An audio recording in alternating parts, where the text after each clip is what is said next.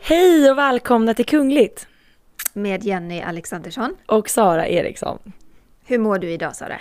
Jag mår bra. Eh, jag känner mig väldigt utvilad efter påskhelgen. Hur mår du Jenny?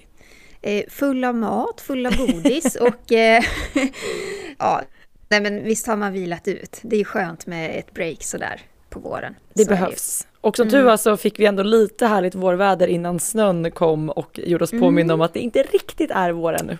Nej, värsta aprilvädret verkligen. ja, jag blev så förvånad när jag drog upp rullgardinen. Där var det natten till söndagen och det var helt vitt ute. Bara, va? Ja, nej men bedrövligt. Det är man inte så sugen jag på. Jag tänker, efter ett sånt eh, nedfall så kommer solen snart. Ja, vi, och vi håller tummarna för det. Nu är det återigen dags att spela in eh, veckans podd. Det känns superkul. Mm. Och vi ska ju bland annat prata om prinsessan Märta Louise. Hon gör nämligen en dokumentärserie för en norsk tv-kanal där hon bland annat avslöjar vissa flyttplaner. Och prins Hamza av Jordanien han har tagits till fånga och har skickat en desperat videohälsning med rop på hjälp. En kunglig förlovning har ägt rum och nu verkar det som att nya bevis mot prins Andrew skakar om kungahuset när amerikanska myndigheter återigen försöker få kontakt med honom. Mm, det ska vi prata om och sen ska vi även prata om eh, att någonting spännande kommer att ske utanför Dianas gamla lägenhet i London och eh, frågan är även ifall att vi kommer att se Harry och William samlas när den här statyn av deras mamma Diana ska avtäckas i sommar. Och eh, i Storbritannien är det ju också fortsatta efterdyningar efter då Harry och Megans intervju hos Oprah Winfrey. Och det har ju även rört om lite i grytorna bland hovreportrarna i Storbritannien. Eh, både jag och Jenny blev ju faktiskt lurade första av april av Piers Morgan, det ska vi prata om. Och vi ska även prata om den här tv-serien om svenska kungens liv som ska eh, produceras här nu och kan faktiskt liknas med, ja men lite av ett svenskt The Crown. Vad tycker egentligen hovet om det här och vilka skandaler kommer troligtvis att lyftas. Och vi ska ju såklart även försöka svara på några lyssnarfrågor. Mm, det blir spännande, men vi börjar i Norge. Och prinsessa Märta Louise hon gör en dokumentär i flera delar för norska TV2.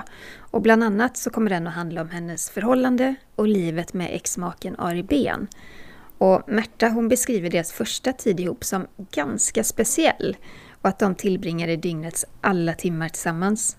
Och dokumentären heter Märta och den har premiär idag faktiskt den 7 april när mm. vi spelar in det här avsnittet. Just det.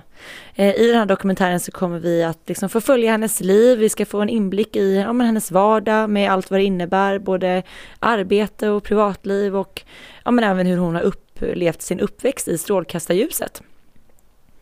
Och hon berättar att eh, hon och Ari fick gömma sig inne i lägenheten och dra ner persiennerna för att inga fotogra fotografer skulle kunna eh, fota dem, helt enkelt. Ja, och det där det pratade du och jag lite om innan Jenny, att du kommer ihåg den där den där tiden när det var ett riktigt sånt pådrag kring Märta Louise och Ari Ben. Ja, men det är ju alltid det inför nya kungliga par. Så har det ju varit jag menar, kronprinsessan och prins Daniel, Mette-Marit och, och Håkon. Och och verkligen då Ari Ben och eh, Märta Louise. För Ari Ben var ju en känd person eh, redan när han träffade Märta Louise och var lite ifrågasatt och sådär. Så att jag tror många tyckte det var väldigt spännande, hela den historien med deras kärlek. Mm. Och i den här dokumentären så är ju Märta väldigt öppen och hon berättar också mycket om sorgen efter Ari Bens död. Eh, han tog ju sitt liv den 25 december 2019 och Märta lämnades då ensam med ansvaret för deras tre döttrar. Ehm, Märta Louise är ju en väldigt öppen person så jag tror att vi kan räkna om en väldigt detaljerad bild av hennes liv i den här dokumentärserien. Men det ska bli spännande, för jag håller med dig att nu den senaste tiden och särskilt på sociala medier så tycker jag att hon är väldigt öppen och, och särskilt sen hon träffade shaman Derek Verrett. Men, men innan dess, ja hon har gjort kontroversiella saker som att starta änglaskola och så vidare men jag tycker nog att hon varit mer stängd kring sin person och sitt eh, privatliv tidigare men det har hänt väldigt mycket senaste åren tycker jag.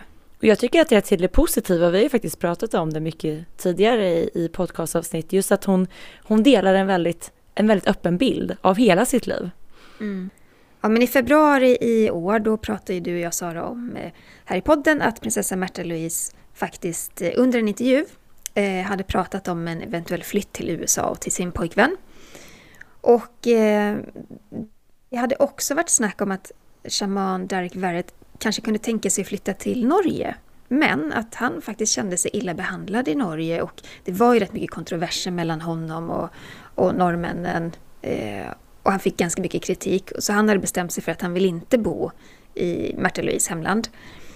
Men nu då i samband med att man gör release för eh, prinsessan Märta Louise dokumentär eh, då får hon den här frågan igen om hon kan tänka sig flytta till USA. Och eh, då säger hon, sig, hon säger att hon har beslutat sig för detta, hon bekräftar det. Eh, det kommer bli en flytt till USA och hon kommer också ta med sig sina tre döttrar dit. Men när flytten blir av, det är ganska oklart, vi är mitt uppe i en coronapandemi. Och eh, hon säger också att hon kommer såklart behålla villan i Lommedalen. För att hon behöver ju också ett ställe eh, att komma till med barnen när hon besöker Norge. Och besöka Norge kommer hon göra ofta, säger hon. Ja, och Märta vill ju som sagt då bosätta sig i Los Angeles där pojkvännen Derek bor och har bott i många år. Eh, och på grund av den här pandemin som vi befinner oss i så har ju faktiskt Märta och Derek inte sett så mycket under det här året. Senast nu var ju vid jul då Derek besökte Norge. Eh, och Märta säger bland annat så här i intervjun, citat, han är i Los Angeles nu och vi vet inte när vi kommer att ses igen. Slutcitat. Så att det har även varit utmanande för dem såklart. Det är svårt att bo i olika delar av världen när man inte får resa såklart. Jag tycker ändå det är fint att, eh, för det var många som ifrågasatte den här relationen till en början och menade på att det var ganska så här hemska påståenden om att ja men shamanen är bara tillsammans med Märta för att utnyttja henne och hennes status för att själv då få mer publicitet kring sin verksamhet och sådär. Mm. Men nu visar det sig att det här är ju superseriöst och barnen har accepterat accepterat honom fullt ut vad man kan förstå och tycker verkligen mycket om honom och, och vice versa. Så att det var, det var på riktigt, verkligen äkta kärlek här. Ja, och Märta har ju också varit väldigt öppen och berättat om att Derek har varit till ett väldigt stort stöd för henne och döttrarna efter den här ja, men den tuffa tiden som de har gått igenom eh, efter Ari Bens död. Eh, så att han verkar ha tagit en, en fin plats i familjen. Mm, det gillar man ju. Men nu ska vi gå över till någonting som är eh, mycket värre. Eh, det är nämligen så att eh, prins Hamza av Jordanien har skickat ett nödrop. För nyligen så publicerades en video av prins Hamza eh, och det var en desperat hälsning av prinsen. Och han berättade att han är satt i husarrest i Jordanien. Och han säger då i det här videoklippet att det här kan vara hans allra sista meddelande. Och bara för att förklara då att prins Hamza han är då halvbror till kung Abdullah av Jordanien. Och han är ju då alltså son till Jordaniens ex-kung eh, Hussein. Och även eh, hans mamma då är den USA-födda änkedrottningen Nor. Och henne är det ju många som känner till. Och han var något av en favoritson. Men när kung Hussein dog 1999 då ansåg man att prins Hamza var för ung, han var för oerfaren för att ta över tronen. Och därför så blev då halvbrodern Abdullah kung. Och han i sin tur utnämnde Hamza till kronprins.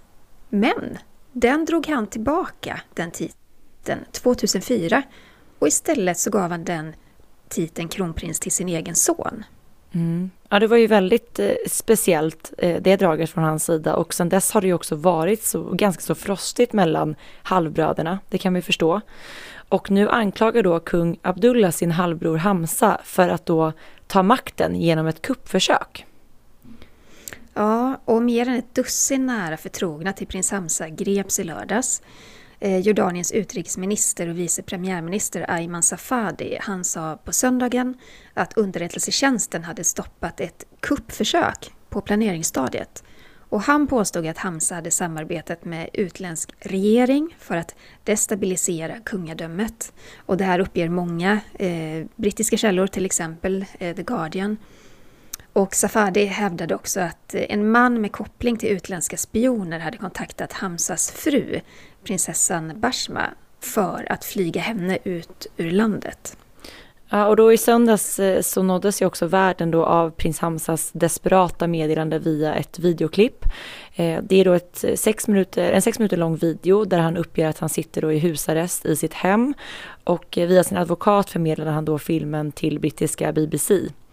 Och han säger i den här videon att han vill förtydliga att han inte deltar i någon konspiration eller skamlig organisation eller utlandsstödd grupp. Och eh, han säger att det alltid hävdats så i Iranien när han eh, när någon talar ut, att det är det man trycker på då. Och han riktar då skarp kritik mot sin halvbror, kung Abdul eh, och säger att, citat, han är inte ansvarig för regeringens sammanbrott, eh, för korruptionen eller för en inkompetens som varit förhärskande i vårt styre de senaste 15 till 20 åren och har blivit värre det senaste året, slutcitat. Det är ganska skarpa ord. Det är ganska skarpa, han kallar liksom och, dem för en inkompetent styrelse i 15 ja, till 20 verkligen. år. Ja. ja, och att regeringen har, har liksom ett sammanbrott. Och att han inte är ansvarig för det. Ja, eh, han, han säger också i det här videoklippet att nu har det kommit till en punkt där ingen kan uttrycka sin åsikt om någonting utan att bli förföljd, gripen, trakasserad och hotad. Och eh, han berättar vidare att en högt uppsatt militär kom hem till honom på söndagsmorgonen. Och då fick han veta att han får inte lämna sitt hem. Och han får endast umgås med sin familj, inte använda Twitter, inte kommunicera med andra människor. Och hans telefon stängdes av och även internet. Ja, så att den här videofilmen då, den spelades ju in via en satellittelefon. Och eh, prins Hamza säger i videon att det här är hans sista sätt att försöka kommunicera och att även satellittelefonen kommer att stängas av så att det här förblir hans sista meddelande. Och det, är, det är en väldigt speciell situation. Eh, prins Hamzas mamma då, drottning Nour, hon är väldigt aktiv på Twitter.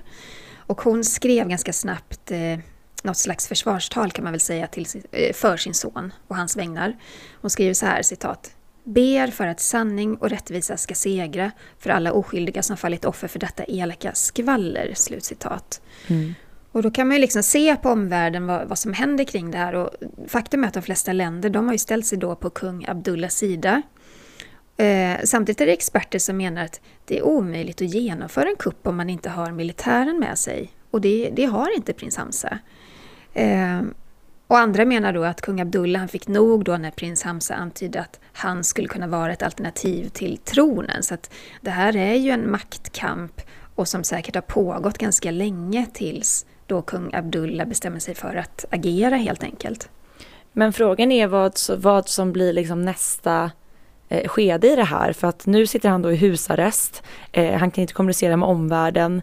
Eh, vad som blir nästa steg, vad som kommer att ske. Det kommer vi givetvis att hålla koll på och hålla er uppdaterade om här i podden. Mm, absolut.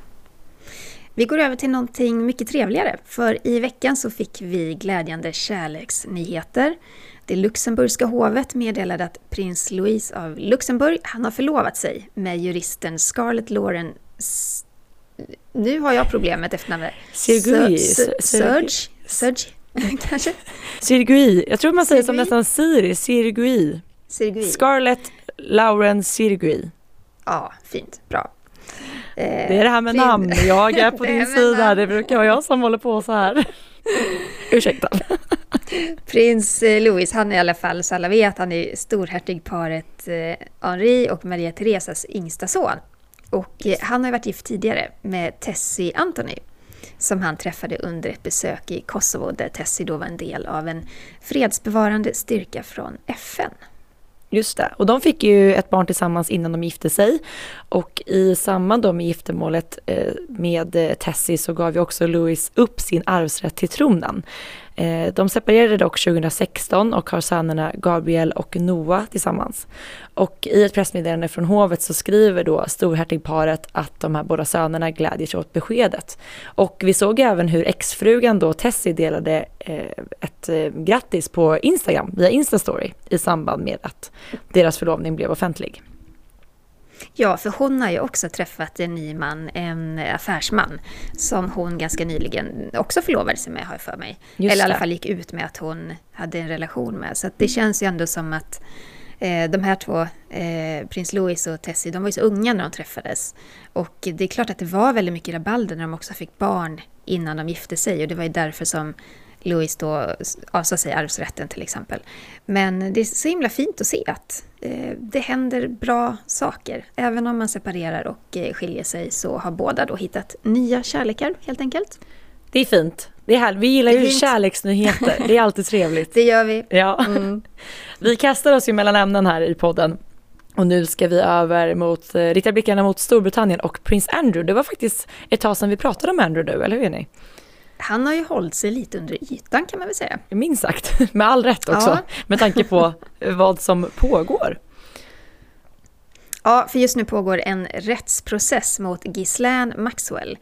Och eh, om ni känner nog till det, men hon var flickvän till den här pedofildömde Jeffrey Epstein. Och Epstein han var ju miljardären och affärsmannen som utnyttjade, utnyttjade unga kvinnor och även minderåriga i en väldigt trasslig härva tillsammans med andra framstående personer inom näringslivet, politiken och inom den brittiska kungafamiljen. Och prins Andrew då som är drottning Elizabeths son, han är inblandad i den här härvan på grund av sin vänskap till Epstein och vi ska lägga till att Epstein han dog ju också i fängelse i väntan på en ny dom. Gislans rättegång är ju faktiskt lika smutsig som Epsteins och nu har vi nåtts av uppgifter att eh, Virginia Roberts som berättar att hon tvingades ha sex med prins Andrew ska vittna i rätten. Eh, och det finns ju faktiskt bildbevis på att eh, Virginia Roberts och prins Andrew träffades hemma hos Epstein 2001. Men Epstein har ju förnekat all inblandning i saken och det pratade vi om, eller ni vet den här omtalade intervjun med med BBC som Andrew ställde upp i. Eh, en intervju som var uppenbart ja, men lögner, han var mycket nervös, han var stressad och vi såg liksom den ena lögnen efter den andra komma flygande. Men, ja, och sen, eh, och sen alltså verkligen, han har ju från sekund ett då verkligen förnekat allt, ja. allt, allt. Och även om det finns bildbevis. Det var ju så löjliga grejer som att han Eh, Virginia hade vittnat om att eh, Andrew hade svettats jättemycket på henne när de hade sex eller dansat eller gjort någonting. Och han sitter och säger, nej men han har en oförmåga att svettas. För han blev skadad i en, i en krigssituation. Alltså Just det var så mycket det. Och då fick ju också läkare gå ut och bekräfta att det som han säger nu, det, det kan inte stämma för då skulle han vara död. Alltså det var ju på den nivån. Det var på den nivån. Eh, så att det, blev, och det var också efter den intervjun som eh, drottning Elizabeth kastade ut Andrew från den kungliga värmen och sen dess har han ju som sagt legat väldigt lågt. Vi ser honom inte i några kungliga sammanhang överhuvudtaget. Eh, mm. Men nu ska ju då allt det här dras fram i ljuset än en gång. Eh, den här bilden då som vi pratade om, den har ju då begärts in som ett bevis eh, i domstolen vid Gislains rättsprocess. Så att då ska den återigen upp på bordet. Ja, och så får vi lägga till då att prins Andrew han är inte anklagad för någonting i den här rättegången. Men amerikanska myndigheter vill prata med honom som ett potentiellt vittne. Och det är ju så att FBI och myndigheterna de har ju försökt få tag på prins Andrew till samtal tidigare, flera, flera gånger till och med. Och i den här intervjun med BBC som prins Andrew gjorde i november 2019, när han var nervös och ljög, Jajamän. då sa han ju att han gärna samarbetar med, med FBI. Men ännu har ju någon sån intervju eller samtal eller kontakt inte skett, så vitt vi vet i alla fall. Nej. Och den här rättegången då mot eh, Ghislaine Maxwell den ska starta i juli. Så vi, får, vi följer det också och ser vad som händer helt enkelt. Visst var det någonting också, det vet jag att vi pratade om tidigare, eller länge sedan här i podden, någonting med att man, man efterlyste Andrew på en reklam på en skolbuss, eller vad, minns jag fel? Ja, var det nej, du, sånt? nej, du minns helt rätt, för att det var advokaten till, det kan antingen ha varit Virginia Roberts advokat eller någon av de andra kvinnornas advokat. Eh, de blev så irriterade på att eh, prins Andrew satt och ljög om att han ville ställa upp och prata med FBI. Och FBI kontrade hela tiden med att de har fortfarande inte fått hört ett ljud ifrån prins Andrew. Så då tejpade de, alltså de det. tapetserade ju en hel stor skolbuss med bilder på prins Andrew. De skrev så här, “Have you seen this man? Contact FBI” eller något sånt där. Just och så det, körde de runt med den i London. Och jag menar, jag ja. kan tycka att det var ju ett väldigt effektivt sätt liksom att få uppmärksamhet till, till det som pågår. Jag tror inte att prins Andrew var lika road. Nej, jag tror inte att det var någon kanon-PR för brittiska hovet eh, som då hade varit Nej. i den här Andrew-stormen eh, och fortfarande är ska sägas. Nu dras det ju här återigen upp till ytan med all rätt eh, och vi får mm. väl se nu om eh, Andrew faktiskt kommer att komma till tals. Eh, det kan man ju tycka är på sin plats. Ja, han borde ta sig i kragen och faktiskt eh, ta kontakt med FBI. Berätta vad han vet. Mm. Det är mm. dags. Det är dags. Den statliga myndigheten English Heritage meddelar nu att de planerar att placera en så kallad eh, blå platta utanför Dianas lägenhet vid eh, Colhern i Colin Court i London. Det är den här lägenheten som Diana bodde i tillsammans med, jag tror det var tre tjejkompisar innan giftermålet med Charles 1981. Och har man sett eh, den senaste säsongen av The Crown så har man ju fått också se en del av den här lägenheten. Ja, men just det. Mm. Eh, och den här blå plattan, eller Blue Plaque som den kallas, eh, det är en skylt som placeras på en offentlig plats i Storbritannien eller någon annanstans för att hylla och tydliggöra länken mellan platsen och en berömd person. Det blir som en historisk markör helt enkelt. Mm. Och det är English Heritage som tar hand om och värnar om historiska byggnader i Storbritannien. De har såklart uttalat sig. Vad har de sagt Sara? Ja men det är ju då intendent då Anna Eves, i, i, Eves som säger att eh, de tror att den här hyllningen kommer att uppskattas av allmänheten. Så säger hon så här, citat. Diana var en inspiratör och kulturell ikon för många och hon ökade medvetenheten om frågor om, eh, om landminor och hemlöshet och hjälpte till att avstigmatisera sjukdomar som hiv, spetälska och psykisk ohälsa. Slutcitat. Och eh, jag håller med henne. Jag tycker att det är viktigt att man hyllar Diana och det är ju kul att man man kanske påminner om vad Diana faktiskt ledde sitt liv innan hon slussades in i den här kungliga världen.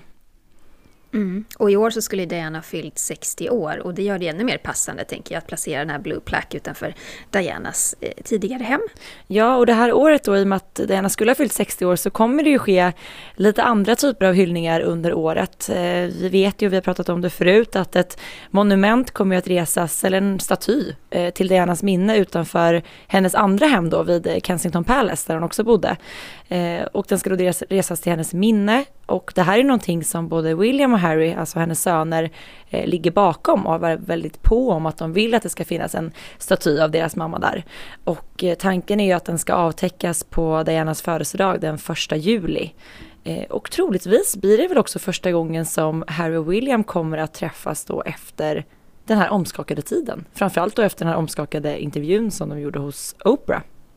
Ja, och Harry och William de har ju varit delaktiga i processen och har i nära samarbete med skulptören Ian Rank Broadley samarbetat och godkänt hans arbete med statyn helt enkelt. Det är klart att det är lite, det är viktigt att det blir som de har tänkt sig. Det är ändå deras mamma som ska, ska stå som en stor staty utanför hennes hem. Så där vill man ju såklart vara med i detaljerna. Mm. Eh, det är känsligt med det där oavsett. Jag kommer ihåg när jag var på det här vaxkabinettet eh, Madame Tussauds i London. Eh, där man har då hela kungafamiljen finns ju såklart i Storbritannien. Och då var liksom Diana bortflyttad från övriga kungafamiljen och stod liksom som ensam i ett hörn inne på Madame Tussauds. Och jag kommer ihåg när jag var där hur liksom alla besökare blev väldigt upprörda över det här. Men har de inte flyttat på prins Harry och Meghan också? Jo, visst har man läst det någonstans, att de också ja. är bortplockade från, från kungafamiljen. Då kan vi hoppas att de nu är placerade bredvid Diana, för jag tyckte det var så hemskt att hon stod där helt ensam. Ja, man kan säga så här, de lite snabbare på Madame Tussauds än vad de är på brittiska hovet som fortfarande har kvar Harry och Meghan på sin hemsida som en del av kungafamiljen. Ja, där går det lite saktare men Madame Tussauds hinner flytta runt och tydliggöra vad det är som gäller, men inte brittiska hovet. Nej, men Sara, det här leder oss in på veckans Harry och Meghan.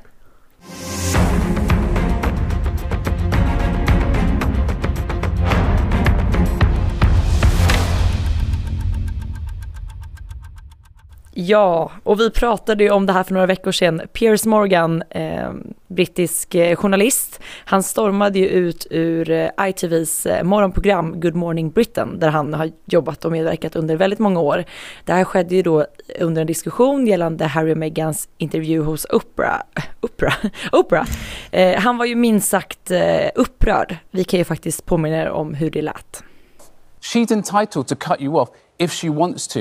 Has she said anything about you since she cut you off? I don't think she has, but yet you continue to trash her. Okay, I'm done with this. No, no, no. Sorry, no. Oh, Sorry. do you know what? That's pathetic. You can trash me, maybe not my No, no, no, no. See I'm, you later. I'm being... Sorry, can't this do this. this. absolutely diabolical behaviour. Alltså det är ju lite dramatiskt ändå. Drama um, queen. ja, efter det här så valde Pierce att lämna sin post som programledare i Good Morning Britain. Och eh, det påstås ju då att eh, den här kanalen tappade flera hundratusen tittare för att Pierce eh, hoppade av.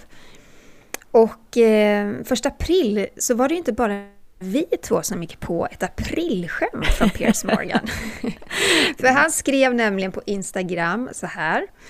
Citat. Efter ärkebiskopens uttalande gällande Megans påstående att paret vigdes tre dagar innan det officiella bröllopet kommer jag nu ta tillbaka mitt jobb på ITV. Vi ses på måndag. Slutcitat. Och då började både jag och Jenny höra av oss till varandra och sa, har du sett att Pierce ska återgå till ITV? Vad är det som mm. händer? Eh, men sedan dagen efter så publicerade Pierce det här klippet på sitt Twitterkonto. Okay, it's gone midday, so I can tell you now that I'm not actually going back to Good Morning Britain. That was just a little April Fool's joke. Ja, det var som sagt ett aprilskämt. Men Piers kritiska röst gentemot Meghan och Harrys intervju, den har ju faktiskt satt snurr på en hel del frågor. Och Piers deltog i det amerikanska programmet Tucker Carlson hos Fox Nation. Och där sa han bland annat så här. I still don't believe what they were saying. And in particular, I don't believe what Meghan Markle said. 17 different claims by the pair of them have now been proven to be either completely untrue or massively exaggerated or unprovable. I didn't believe Meghan Markle. Uh, a huge furore erupted through the day. Uh, I was an outrage. Uh, I wasn't allowed to have an opinion. Han har ju väldigt mycket åsikter den där mannen, eh, både för och nackdelar givetvis och eh, det här som han nämner gällande eh, Harry och Meghans lögner och eh, överdrifter hos Oprah. Det har ju faktiskt vi också pratat om i tidigare avsnitt. Så att är du som lyssnar intresserad av att höra mer om det så kan ni lyssna på avsnittet som heter Sprickan mellan Harry och William växer. Det publicerade vi den 19 mars. Där redogör ju vi faktiskt för vad som är sant och falskt i den här intervjun. Mm. Det kom också en nyhet kring Harry och Meghan att eh, nu vet vi faktiskt vad deras första tv-serie för Netflix kommer att handla om. Och det är en dokumentär i flera delar som fokuserar på krigsveteraner som ska tävla i Invictus Games i Haag 2022. Och serien heter Heart of Invictus och den kommer även följa människor som är med och organiserar tävlingen, alltså inte bara de som är med och tävlar. Och samt prins Harry som ju grundat Invictus Games Foundation och Harry han är då exekutiv producent för serien och kommer som sagt även att synas framför kameran. Det här var ju spännande men lite milt också, eller hur? Ja, alltså han säger så här i ett uttalande, prins Harry, att sedan det allra första Invictus Games 2014 vet vi att varje deltagare i tävlingarna bidrar på sitt eget exceptionella sätt till en mosaik av motståndskraft, beslutsamhet och problemlösning. Och jag kan väl känna att det, det kanske var lite förutsägbart och väldigt ofarligt och väldigt, det är inte alls kontroversiellt på något sätt att göra en sån här eh, tv-serie. Eh, frågan är liksom hur många tittare kan den få? Mm. Eh, tittar folk för att eh, det är just Harry och Meghan som har producerat det här eller kan det vara, finns det en story där som är, som är spännande och fängslande? Och kan de följa upp jag menar, vad hände till exempel med deras podcast som de slog på stora trumman med på Spotify? Det skulle vara en fantastisk podd och den skulle komma regelbundet 2021.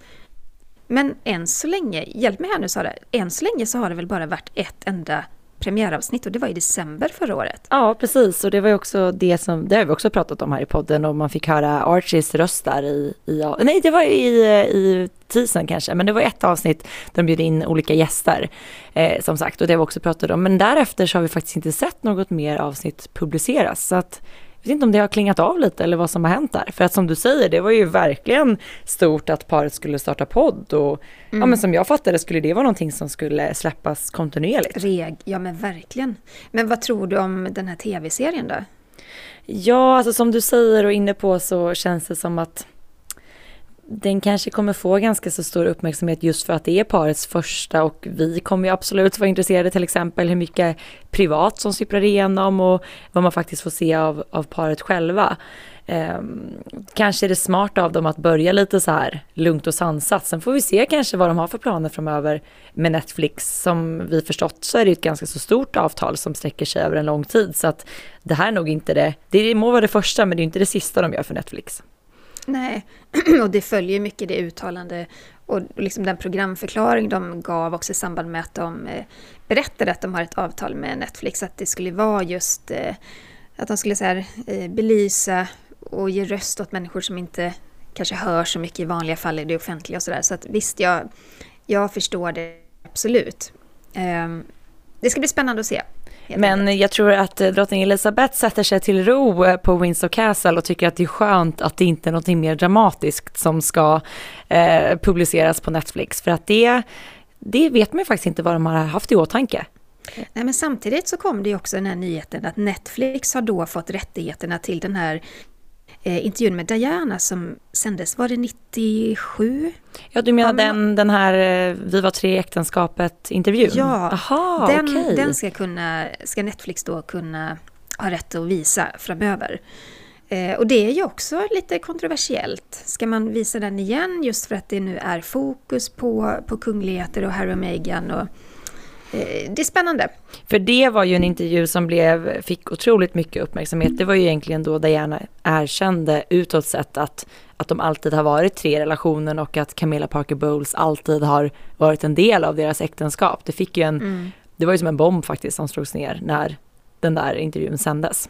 Ja, och ganska, alltså nu i år så har det varit mycket diskussioner kring eh, hur Eh, hur, var det BBC som gjorde den? Ja, jag har för mig att det var ja, BBC. Hur de fick Diana att ställa upp på den här intervjun. Att det pratas väldigt mycket om att eh, eh, journalisten hade presenterat material för henne som inte var riktigt eh, sanningsenliga. Men det handlade till exempel om att eh, visa kvitton och sånt som Just, fick ja. Diana att tro att någon i hennes närhet läckte detaljer om hennes privatliv till eh, omvärlden. Eh, och att det ska vara på, på det sättet då som hon har gått med på den här intervjun. Det är någonting som har lyfts i år, ja precis. Eh, mm. Jag tror att hennes bror också varit inblandad i, Han i det här. Han var jättekritisk. Ja, precis. Ja. Så att det ska bli spännande att se vad Netflix eh, har i pipen med att använda det materialet. Det kommer vi mm. nog bli varse snart. Det blir vi varse snart. Men ja. vi ska gå över till en annan eh, tv-produktion. Just det, vi är mycket För, tv här nu. mm, för några veckor sedan så meddelade Seymour och TV4 att de skapar en dramaserie om Karl den 16 Gustavs uppväxt. Och det är då resan från tronarvinge till livet som kung. Och serien skrivs av Åsa Lans som säger så här i ett uttalande. Eh, andra kungar och drottningar sägs ha påverkat världshändelserna. Vår kungs historia är en annan. Mindre stor, storslagen och känd, men minst lika dramatisk och fascinerande och för många av oss helt okänd. Slutcitat. Ja men det här blir väl helt klart en serie som kanske inspireras lite då av The Crown, lite samma, samma känsla. Mm. Men man kan ju tycka, eller undra i alla fall liksom vad kungafamiljen tycker om detta, för att det är ju ändå då en tv-serie om nu levande människor och det är jättesvårt att teckna ett porträtt av en person som fortfarande lever. Mm. För man hamnar väl också i något slags... Är, man måste förhålla sig hela tiden till den personen ändå. Ja, vi vet ju också att vår kung, han ogillar ju skarpt när hans barn dras in i den här typen av eh, medial uppmärksamhet. Eh, och det kan mm. man ju tänka sig att de kommer att göra i och med att, att eh, den här serien ändå ska beröra hela hans liv, ända fram till nutid om jag har förstått det rätt. Mm. Eh, sen vet jag att hovets informationschef Margareta Thorgren, hon har ju känt till det här projektet i i ett antal år och att de har haft en kontakt då med, med Åsa Lands. Eh, och hon sa till Aftonbladet för en tid sedan att eh, Jo men att hon känner till då att det hålls på att skriva ett manus kring kungens uppväxt. Eh, och att hon, Margareta Thorgren, har fått det beskrivet för sig som en dramadokumentär. Och så har då Åsa fått ställa ett antal frågor kring de dokumentära delarna som hovet då har kunnat svara på helt enkelt. Eh, men jag får ju mer känsla av att, som du säger också, det handlar om en serie som är mer lik The Crown än en dramadokumentär. Ja, men Sam, det kommer ju såklart att eh, tas upp en hel del skandaler och händelser. Eh, man kan tänka sig att eh, kungens pappa, Gustav Adolfs död, kommer ju givetvis vara med i och med att det var en omtumlande tid och som också påverkade hela, hela vår kungs uppväxt såklart och hans systrar. Eh, kommer säkert också beröra hela tiden som partykung, att man tyckte att han var oansvarig och borde stadga sig istället för att leva som partyprisse och så vidare. Och säkert den här första tiden som, som kung, för den var ju inte helt lätt. Eh, kungen var ju ganska ung, han var ju 27 när han mm. blev regent. Men också tänker jag det här mötet med drottning ja, Silvia Sommerlath då på den tiden under OS. hemlighetsmakeriet och ja, men att de blev påkomna på bensinstationen på Öland, den här berömda bilden tog när de satt i, i kungens sportbil. Just det. Ja, men sen kommer säkert också Silvias bakgrund att beröras och som jag sa också kungabarnens såklart uppväxt och, och allt därtill och hela den här resan med att eh, prins Carl Philip föddes som kronprins men att han fick eh, ge bort titeln till eh, systern kronprinsessa Victoria och så vidare. Eh, hela vände blad-historien kan vi nog räkna med, vad tror du? Ja, för frågan är hur långt fram i modern tid som, som de går. Mm. För att det är ju också, det där är ju händelser som, som ligger i närtiden då får man ju säga. Och hur, hur kan man gestalta det på ett sanningsenligt sätt? Och, eh, det, är ju, det är ju trixiga frågor. Ja, verkligen. Men det, ska också, det är ju lite så att ge sig in på en sån kunglig typ av serie när vi har följt The Crown nu i flera år som är liksom en av världens mest påkostade tv-serier eh, där man har gjort allt in i minsta detalj. Eh, den är ju svårslagen minst sagt. Mm. Ja, vi får se vad det, vad det blir av detta. Men det dröjer väl något år eller två, tänker jag, innan, det, innan man kan se det på TV. Det ska bli spännande. Mm, verkligen. Vi går över på lite lyssnarfrågor. Eh, Haga Sofia, hon undrar så här. Och det har faktiskt koppling, vad roligt, det har koppling till eh, den här tv-serien. Vad tror ni om serien som ska produceras om kungens liv och vem vill vi se i rollen i den här serien om svenska kungahuset? Just det. Ja, alltså hoppas vi kan gav lite svar vad vi tycker om serien gällande eh, kungens liv då här som vi pratade om nyss. Eh, gällande rollerna, det är ju jättesvårt. Men jag har ändå tänkt några favoriter där. Jag ska bara säga, manusförfattaren, hon har själv sagt att hon gärna ser Joel Kinnaman på den posten. Ja, det hade inte varit tokigt. vem, vem, vill du se? Jag har tänkt tre stycken namn. Eh, Charlie Gustafsson, ni vet han från Vår tid är nu. Eh, Adam Pålsson kanske eh, skulle kunna passa, men framförallt så håller jag tummarna för Sverre Gud, Gunnarsson. Det är ju min stora kärlek i livet. Nej men kolla där! Fick man det avslöjat? Vad tänker du Jenny? Det här tycker jag är jättesvårt. jag tänker att det måste vara i stort sett eh, omöjligt att hitta en person som, som liknar kungen till utseende och sätt. Det måste vara en skicklig skådis.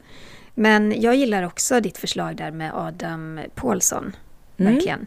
Men jag, oh, jag, jag tycker det där verkar svårt att rollbesätta, verkligen. Det ska bli väldigt spännande att se och sen har, finns det ju också väldigt många andra roller som man ska hitta någon för. Så det här ska bli spännande att se hur den castingen kommer att gå till. Vi har även fått en fråga ifrån Karin som skriver så här. Vilket slott bor danska drottningen för det mesta på? Och har även drottningen bantat ner familjemedlemmar från kungahuset? Alltså att Joakims barn inte är HKH medlemmar i kungahuset utan bara utgör en del av familjen. Ja, eh, drottning Margrethe hon har många slott. Eh, hon bor eh, gärna på Amalienborg slott i Köpenhamn. Där har hon väl sin bas kan man väl säga. Men eh, Fredensborgs slott är också ett slott som hon bor väldigt mycket på. Där ser man också att många statsbesök där håller man liksom middagar vid statsbesök och stora händelser som födelsedagar och, så, sådär. Jag har varit där, alltså den vad ska man säga, balsalen eller den här kungliga salen där de dukar till middag. Den är helt fantastisk. Och som journalist så får man stå uppe på en balkong som löper runt med hela salen så att man kan få helt fantastiska bilder på alla gäster där nere. Vad flott! Men, ja, det är härligt. Men hon har också Marselisborgs slott, där firar hon alltid påsk. Gråstens slott, där, hon, där är hon gärna på sommaren. Och så har hon då det fantastiska vinslottet Caix i Frankrike som också är en dröm kan jag säga. Det är inte dåligt med det pampiga hem hon besitter. Nej. Och när det gäller prins Joakim så är det så att prins Joakim är hans kungliga höghet prins Joakim. Men hans barn, eh, till, nu tar jag bara två exempel då, Nikolaj och Felix, de är hans höghet och prins Nikolaj och hans höghet prins Felix. Så där har de tappat hans kungliga höghet helt enkelt i, i titlarna. Och drottning Margrethe har ju också, hon har ju också smalnat av eh, kungahuset och eh, för att tydliggöra vem som har rätt representera, vem har rätt till apanage och det gjorde hon ju tidigare, eh, långt innan vår svenska kung gjorde detta. Men vår, I vår kungafamilj så var man ju faktiskt sist på bollen om man blickar ut då Danmark och Norge var ju betydligt mer före eh, med att mm. ta de här besluten. Och det, ja, och det, det, kan man ju ha åsikter om, men, men där var det ju också så att kungen kanske blev lite jagad, fick lite eld i baken av att eh, eh man förberedde ett eh, beslut kring detta, liksom ett regeringsbeslut kring detta, att titta på det här med apanagefrågan och eh, även flaggdagar skulle man titta på. Just det. Eh, det tror jag inte, det är inte riktigt utrett än, just det med flaggdagar, men då gick ju kungen lite i förväg och tog beslutet själv att kapa grenar. Så det var väl smart av honom, tänker jag. Låg lite i framkant där. Mm. Ja. Vi har en fråga från Monica som skriver så här. Hej, så intressant att lyssna på er podd. Jag har nu tittat på hela serien av Atlantic Crossing. Mycket intressant historia om kronprinsparet Märta och Olof av Norge under andra världskriget. Men stämmer det att kronprinsessan Märta hade en kärlekshistoria med president Roosevelt? Hälsningar mm. Monica.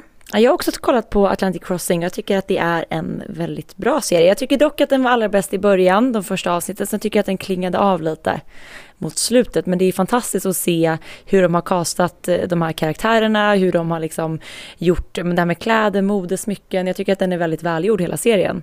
Eh, det är ju som sagt ett drama. Serien har ju fått också väldigt mycket kritik för att då inte stämma överens med eh, den faktiska historien. Och så är det ju alltid, det är, så, det är samma kritik vi ser inom The Crown och förmodligen kommer vi höra samma toner när det gäller den här svenska tv-serien och den här serien Drottningarna på TV4. Det är alltid så, det är svårt att skapa en, en serie som är baserad på, kung, eller på, på historiska händelser och ändå få till det där dramat som man vill ha. Eh, det ryktas ju om att kronprinsessan Märta hade en kärlekshistoria med presidenten, men vad som är 100% sant eller inte, det kan inte jag riktigt svara på. Eh, och i Atlantic Crossing så tycker jag att man har gjort det ganska subtilt. Man får aldrig se dem kyssas, man får aldrig se dem. Det är ju ingen intim relation så i den serien. Um, man, nej, vet ni mer, ni som lyssnar? Berätta ja, gärna. Gör gärna det. Och, eh, men som sagt, det är en väldigt bra serie. Jag tror vi skulle kunna prata lite mer om det. Det finns ju också en väldigt eh, intressant koppling med det här eh, smaragddiademet som Märta faktiskt fick som en form av pant för att klara sig över till USA. Eh, det skulle vi också kunna prata mer om faktiskt mm. i ett avsnitt. Det lovar vi att göra. Ja. Sen måste jag få läsa upp ett mejl som kom som är så himla fint från en eh, kvinna som heter Lotta. Och hon vill bara dela med sig av en, av en rolig historia. Och skriver så här, hejsan! Jag har börjat lyssna på er podd och ligger typ ett år efter men tycker det är mycket kul att höra saker jag inte visste sedan innan. Eh, min äldsta dotter på 23 år skrev brev till kungen när hon var cirka fem år och skickade teckningar. Två gånger gjorde hon det och två gånger fick hon svar och dessa är nu inramade och hennes kära ägodel idag.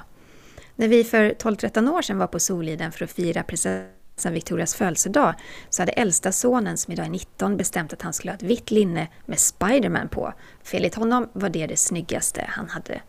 Han höll sig ren i flera timmar, men typ en halvtimme innan prinsessan kom så tappade han sin glass rakt på magen. Nej. Och självklart så kom Victoria fram till oss och pratade med vår hund som var helt ointresserad av allt ståhej. Hon klappade sonen på huvudet och sa att han hade ett väldigt fint linne på sig. Och att smutsiga barn är lyckliga barn.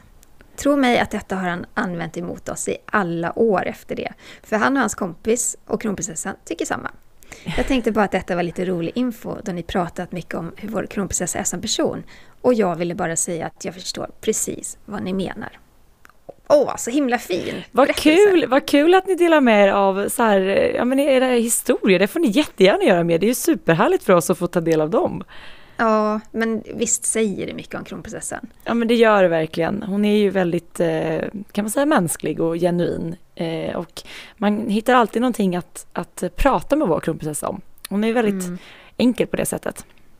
Verkligen, det håller jag med om. Skicka gärna in fler historier till oss och även fler lyssnarfrågor. Vi blir jätteglada när ni är, ni är otroligt engagerade alla ni som lyssnar. Mm. Ni kan skicka dem till kungligt med... Nej! kungligt med Aftonbladet. kungligt snabel aftonbladet.se Ja, skicka, skicka gärna frågor dit. Ja, och glöm inte att följa oss på sociala medier. Eh, Instagram, var hittar man dig där Jenny?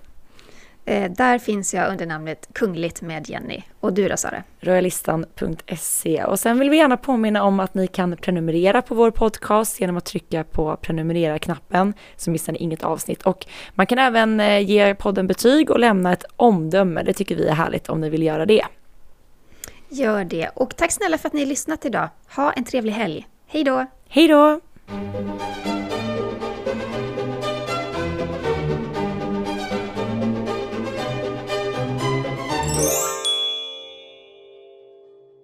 Du har lyssnat på en podcast från Aftonbladet.